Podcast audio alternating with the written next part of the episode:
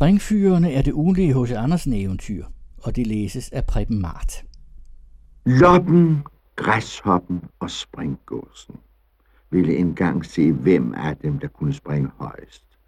Og så inviterede de hele verden, og hvem der ellers ville komme og se den stats. Og det var tre ordentlige springfyre, da de kom sammen i stuen.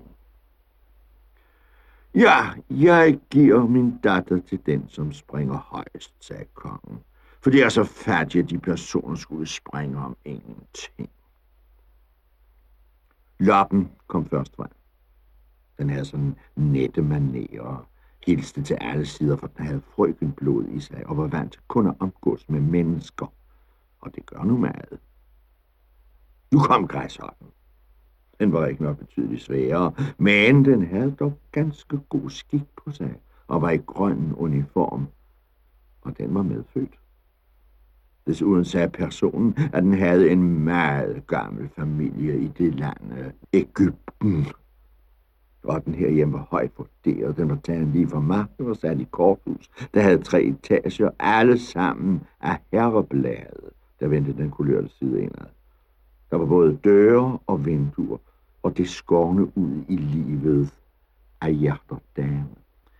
Jeg synger således af den, at 16 indfødte forkyllinger, der havde pillet fra små af og dog ikke fået korthus, havde ved at høre mig ærgerede sig endnu tyndere, end de var.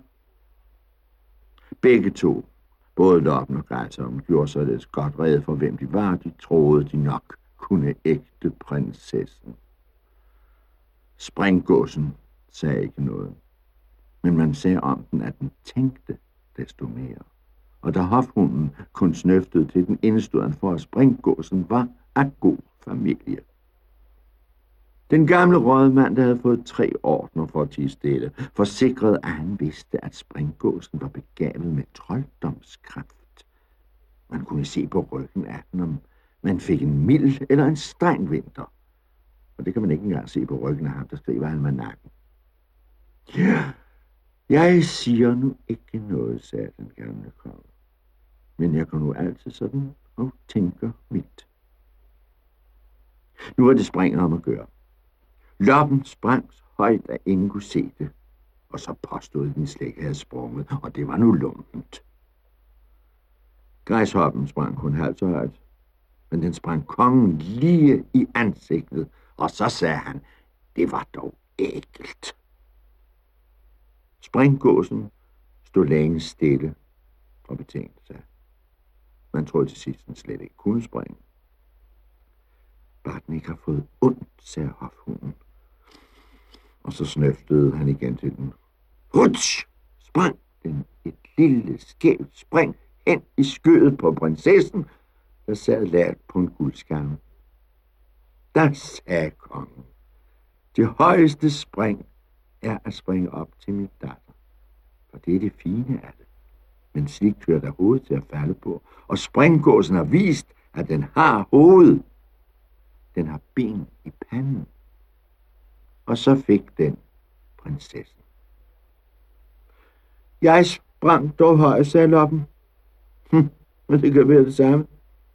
Hvad hende kun er den gåserad med pind og med bag. Jeg sprang dog højst men der skal i denne verden krop til, for at de kunne se en. Og så gik loppen i fremmed krigstjeneste, hvor man ser dem blev slået ihjel. Græshoppen satte sig ud i grøften og tænkte over, hvorledes det egentlig gik til i verden. Og den sagde også, krop skal der til. Krop skal der til.